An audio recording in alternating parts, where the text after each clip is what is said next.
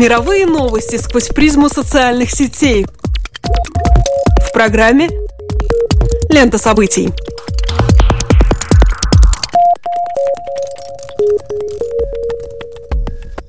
Добрый день, дорогие друзья. Вы слушаете Латвийское радио 4, и меня зовут Алексей Гусев. А меня Роман Шмелев, и в эфире еженедельный дайджест онлайн-новостей «Лента событий». Здесь мы бросаем наш субъективный взгляд на происходящее и обсуждаемое в интернете. Facebook, Twitter – все самое интересное и актуальное в течение следующих 15 минут. В мировом твиттере доминирует хэштег DragMeDownMusicVideo.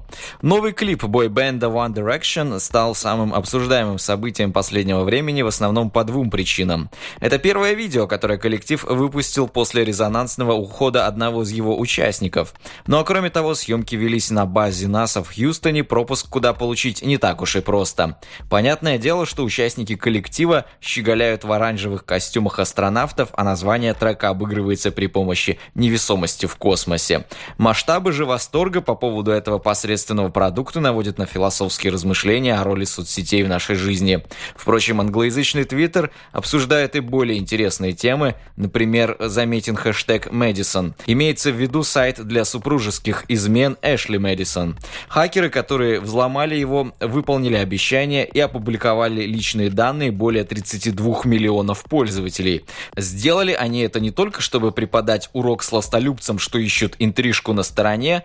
Главной целью атаки был сам сайт. По словам взломщиков, он вводит пользователей в заблуждение, предоставляя услугу удаления всех данных за $19, но де-факто она не работает.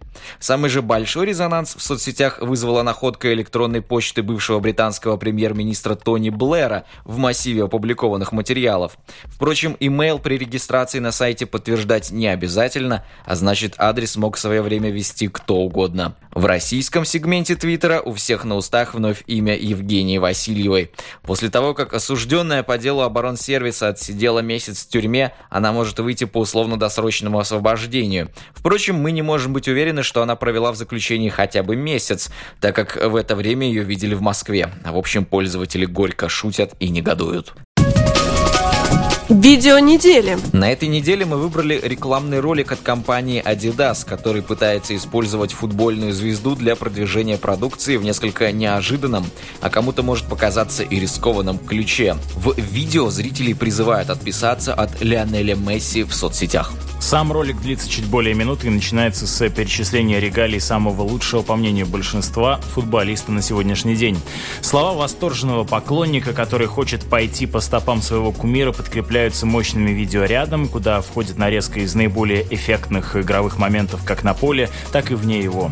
Видео заигрывает с интернет-культурой, показывая крутость Месси с помощью мемов, смешных гифок и кубов. Например, нам дают посмотреть на фото плачущего ребенка, снабжая его подписью «Защитник, который увидел на поле Месси». Но в переломный момент повествователь вдруг заявляет, что он является самим собой и идет доказывать свое мастерство на поле, забивая более чем эффектный гол. Стоит ли говорить, что когда он проделывает этот трюк, камера берет крупным планом его ноги, на которых красуются кеды рекламируемого бренда. Лиа Стирвальт, по сути глава рекламного отдела международной компании, выпускающей спортивную одежду, поясняет концепцию ролика следующим образом, цитирую: «Мы живем в мире, где молодым спортсменам, как правило, полагается следовать и пытаться превзойти своих героев. Мы же хотели вдохновить их определять спортивные стандарты самостоятельно, чтобы они смогли сконцентрироваться на том, как менять реальность и создавать свою собственную игру». Конец цитаты. Вообще, сразу же хочется выразить надежду, что перед нами только первое видео из целой серии, которая должна развивать наработанную концепцию в качественной и количественной перспективе. Иначе придется упрекнуть ушлых рекламщиков в том, что они не смогли реализовать весь очевидно имеющийся перед их носом потенциал. Ведь в завершении рассматриваемого сегодня ролика Месси одобрительно лайкает топовый гол безымянного рассказчика, посмотрев запись любительского матча по телефону. Такими темпами мы не только не отпишем от знаменитого футболиста, но даже не скинем его с воображаемого пьедестала, воздвигнутого где-то в дивных садах актуальной массовой культуры. Месси все еще является непревзойденным божеством, которое, находясь на своем Олимпе, снисходительно спускается в непостоянный и глупо устроенный мир смертных, пользуясь волшебным хрустальным шаром, который в его руки всучили последние достижения науки и электронных технологий. Даже если мы лишь бегло знакомы с элементами греческой, скандинавской или, о боже, иудохристианской мифологии, мифологии, мы знаем, что боги не только высокомерно взирают на копошащийся где-то на нижних пластах реальности муравейник. Нет, они должны еще обязательно спуститься на землю, разделить со смертными все особенности их тягостной жизни, вступить с ними в поединок и, возможно, даже потерпеть символическое или даже сугубо физиологическое поражение. А что такое современный профессиональный спорт, как не кропотливо выстроенная мифология, увлекающая масштабами своих искусственных битв и противостояний миллионы восторженных почитателей. Так что если нить нащупана, то мы должны проследовать за клубком Ариадны вплоть до самого центра этого лабиринта. Пусть Месси сыграет с безымянным повествователем, и тот изящным финтом обведет решающий момент матча неосмотрительно спустившееся на тренировочный газон для команды второго дивизиона живое божество. Пусть школьница вызовет на теннисный поединок Марию Шарапову, и камера покажет нам, как юная спортсменка одурачивает именитую звезду сумасшедшей свечой, пущенной, казалось бы, в самый неподходящий момент. Пусть дворовый парень внезапным хуком отправит нокдаун Виталия Кличко. Идея рекламы требует подобного продолжения с именитыми спортсменами подобной величины, обессиленной от жесткого противостояния и распластавшейся с финальным свистком, фиксирующим его поражение Месси, Шарапова, потерявшая самообладание и швыряющая свою дорогую ракетку о пол, Кличко, который дрожащей рукой держится за разбитый нос. Разве это не захочет увидеть жаждущая зрелищ аудитория? Тем более при том условии, что сотворивший это ритуальное богоубийство не какой-то умозрительный ницшеанский сверхчеловек. Нет, это сделает такой же, казалось бы, непримечательный и чуть ли чем-то не похожий на тебя индивид. Он ведь даже носит такие же кроссовки, как у тебя. Как, у тебя до сих пор не Adidas? Кажется, ты знаешь, что должен делать. Увязка профессионального коммерческого спорта и брендов, которые с его помощью рекламируются, гораздо более глубже, чем попутно выгодное спонсорство. Фактически, если бы глобальные компании не вкладывали свои миллионы в ведущие спортивные игры и их инфраструктуру, то грандиозных спектаклей с помпезными церемониями открытия, масштабными телетрансляциями, головокружительными контрактами и трансферными переходами никогда бы не существовало. Смысл в том, что аудитория потребляет не только заготовленное ей зрелище, но еще и ассоциирующиеся с ним продукты. От спортивного инвентаря до пива на стадионе, а еще лучше и вне стадиона. Но надо отметить, что показ, на котором нам попутно пытаются подсунуть попкорн и абонемент со скидкой для какой-нибудь парковки, обладает некоторыми неоспоримыми достоинствами. По крайней мере, результат противостояния битвы богов и полубогов на поле не всегда можно предсказать. А в конечном итоге проигрывают все, даже Месси. Может, конечно, не в составе Барселоны, но сборная Аргентины уж точно. Любой спортсмен знает не только вкус победы, но и отчаяние поражения. Поэтому-то шампанское из заветного кубка так и сладко, что к смакованию напитка может подключиться и благодарная публика. Почему в спорте это есть, а спортивная реклама лишает нас всей гаммы эмоций, что можно испытать в ходе транслируемого состязания, превращая профессиональных спортсменов в неприкасаемых идолов, с которых только пылинки сдувать? Забавно, что тот радикальный шаг в отображении атлетов, который может сделать спортивная реклама, она пока только занесла ногу и раздумывает нерешительности, в лучшем случае лишь приблизит ее к уровню спортивной трансляции. Так что сколько бы просмотров на Ютубе не набрал новый модный ролик от Adidas, зрители футбола все равно продолжат бегать в туалет во время перерыва и рекламных пауз.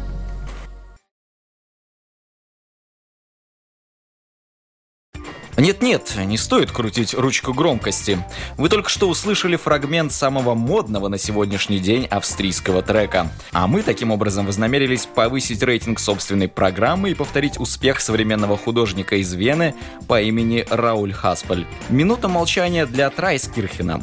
Так называется минималистичный 60-секундный трек, плотно аранжированный тишиной, который сейчас занимает верхнюю строчку по популярности в австрийском сегменте сервиса iTunes. Акцентируем внимание нашей достопочтенной аудитории на том, что в течение звучания композиции вашего слуха не коснется ни один записанный звук. Вы не услышите ни шипения пластинки, ни шелеста магнитной ленты, ни помех компакт-диска. Организованное лишь временной длительностью акустическое произведение «Минута молчания для Трайскирхена», как следует из названия, посвящена печальной участи беженцев. Трайскирхен – австрийский город, где находится распределительный лагерь для переселенцев, ставших жертвами военных конфликтах. Эти люди попали в Австрию в поисках убежища. Лагерь в Трайскирхене рассчитан менее чем на 500 мест, тогда как реально там находится почти 5000. На своей странице в Фейсбуке Хаспель заявил о том, что политика Австрии по вопросу беженцев потерпела крах. Минута молчания является реакцией на сложившуюся ситуацию тихим, мирным протестом. С ее помощью он надеется обратить внимание общественности на проблему беженцев. Действительно, до общественности Хаспелю удалось достучаться. Многим австрийцам пришлась по душе идея распространения «Минуты безмолвия» через музыкальные интернет-магазины Amazon и iTunes, что и привело к лидированию в чартах. Местные радиостанции поддержали рисковую затею воспроизведения в своем эфире «Минуты молчания» по Трайскирхену, а после публикации статьи об этом феномене в газете Der Spiegel новость разлетелась по свету. Несмотря на упоминание в многочисленных текстах повода, послужившего для создания трека, обсуждению проблемы переселенцев все же не уделяется значительного внимания. Запись можно будет приобрести за 99 евроцентов в цифровом магазине Amazon, а в iTunes цена составит 1 евро и 29 центов. Правда, не спешите направлять свою виртуальную корзину для интернет-покупок в музыкальный отдел. В данный момент доступна лишь опция предоплаты. Товар появится на прилавках лишь 28 августа. Художник обещает направить все финансовые средства в адрес частного фонда поддержки беженцев под названием Happy Thank You More Please. С радостью, спасибо, еще, пожалуйста. Каким образом Хаспель собирается использовать свой капитал, выраженный в свалившейся на его плечи узнаваемости, не уточняется. Предлагаю подсчитать, что остается в сухом остатке. Минута тишины, которая будет распространяться через музыкальные магазины, ритуальный жест, заряженный социальной проблематикой и призванный подтолкнуть людей к тому, чтобы они поразмыслили над актуальным вопросом и пожертвовали свои, пусть и виртуальные, но вполне ощутимые деньги благотворительному фонду. Кроме того, у рассматриваемого хита есть автор, о котором пишут и говорят больше, чем о поднятой им проблеме. Велик соблазн упрекнуть Рауля Хаспеля в шулерстве. Даже Джон Кейдж в своем каноническом музыкальном, с позволения сказать, произведении 4.33 расщедрился больше Хаспеля. Оно и длится дольше и не имеет фиксированной финансовой стоимости. Напомню, что взрывной потенциал композиции 4.33 содержится в том, что в течение 4,5 минут музыканты не сдают ни единого звука. Это антимузыка, приглашение к восприятию естественной акустической реальности повсеместно окружающей слышащих людей. В своем 4.33 Кейджу удалось стереть границу между исполнителем и слушателем. Исполнить его может каждый, от симфонического оркестра Мариинского театра до нас с вами, но просим лишь дождаться окончания программы перед репетицией.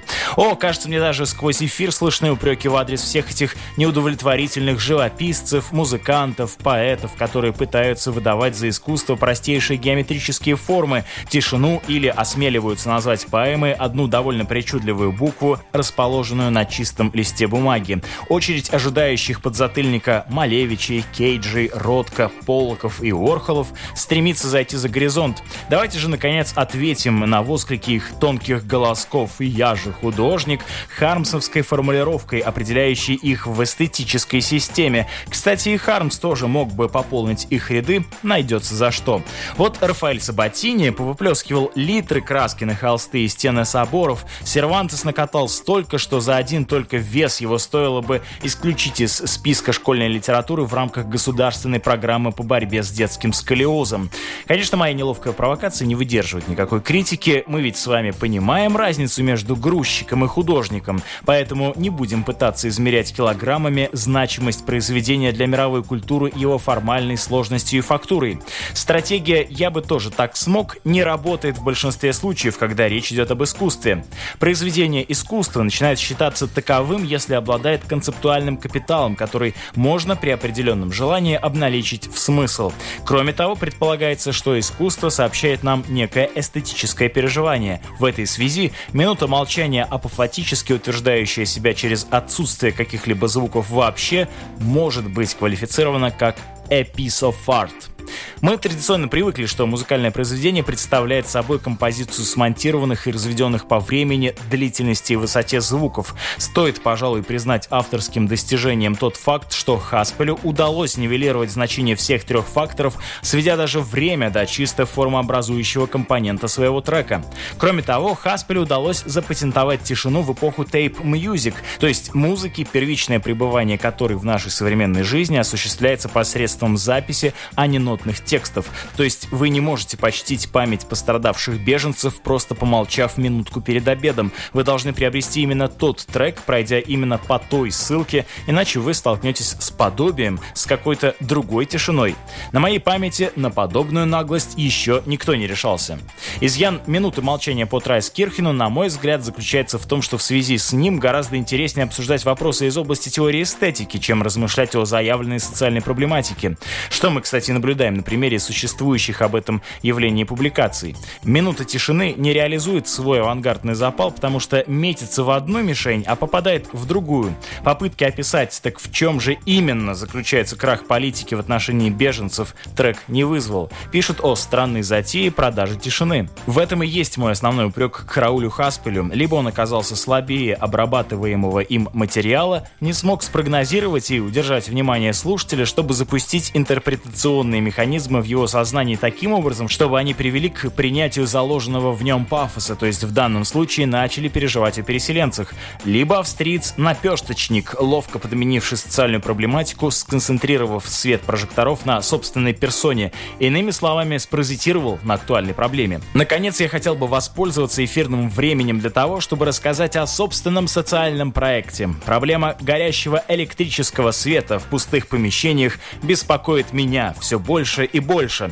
Только подумайте, сколько киловатт бесцельно сжигается в оставленных коридорах и уборных, чердаках и кладовых. Это приводит к нерациональному расходованию средств, но это не самое страшное. Потенциальная экологическая катастрофа, о которой молчат ученые советы. Если население 100-тысячного города покинет его, не погасив свет, высвобождаемая кинетическая сила электричества может привести к анархии и падению нравственных устоев. Размышлению над этой проблемой посвящена моя монография в стихах «Лампочка Ильича» и зрительные аберрации, ей вызываемые. Уже сейчас она доступна в каждом канцелярском магазине на полке среди ежедневников. Только, пожалуйста, не перепутайте с разлинейными и расчерченными в клеточку блокнотами. Это трактовки и комментарии. Мое произведение вы узнаете по незамутненной белизне чистых листов. Знак пробела длиной с внушительную общую тетрадь. Надеюсь, что по прочтению, стоя в почтенной задумчивости, вы осознаете значение того легкого жеста, коим иногда мы пренебрегали, позволяя себе покинуть помещение с горящим внутри электричеством. Гасите свет, выходя из ванной. Графический код голубого фона социальной сети Facebook _3B5999. Подписывайтесь на наши обновления в Фейсбуке, также слушайте программу «Лента событий» на сайте lr4.lv. Кроме того, следите за нами в подкастах Apple. С вами были Алексей Гусев и Роман Шмелев. До новых встреч по ту сторону сетевого кабеля.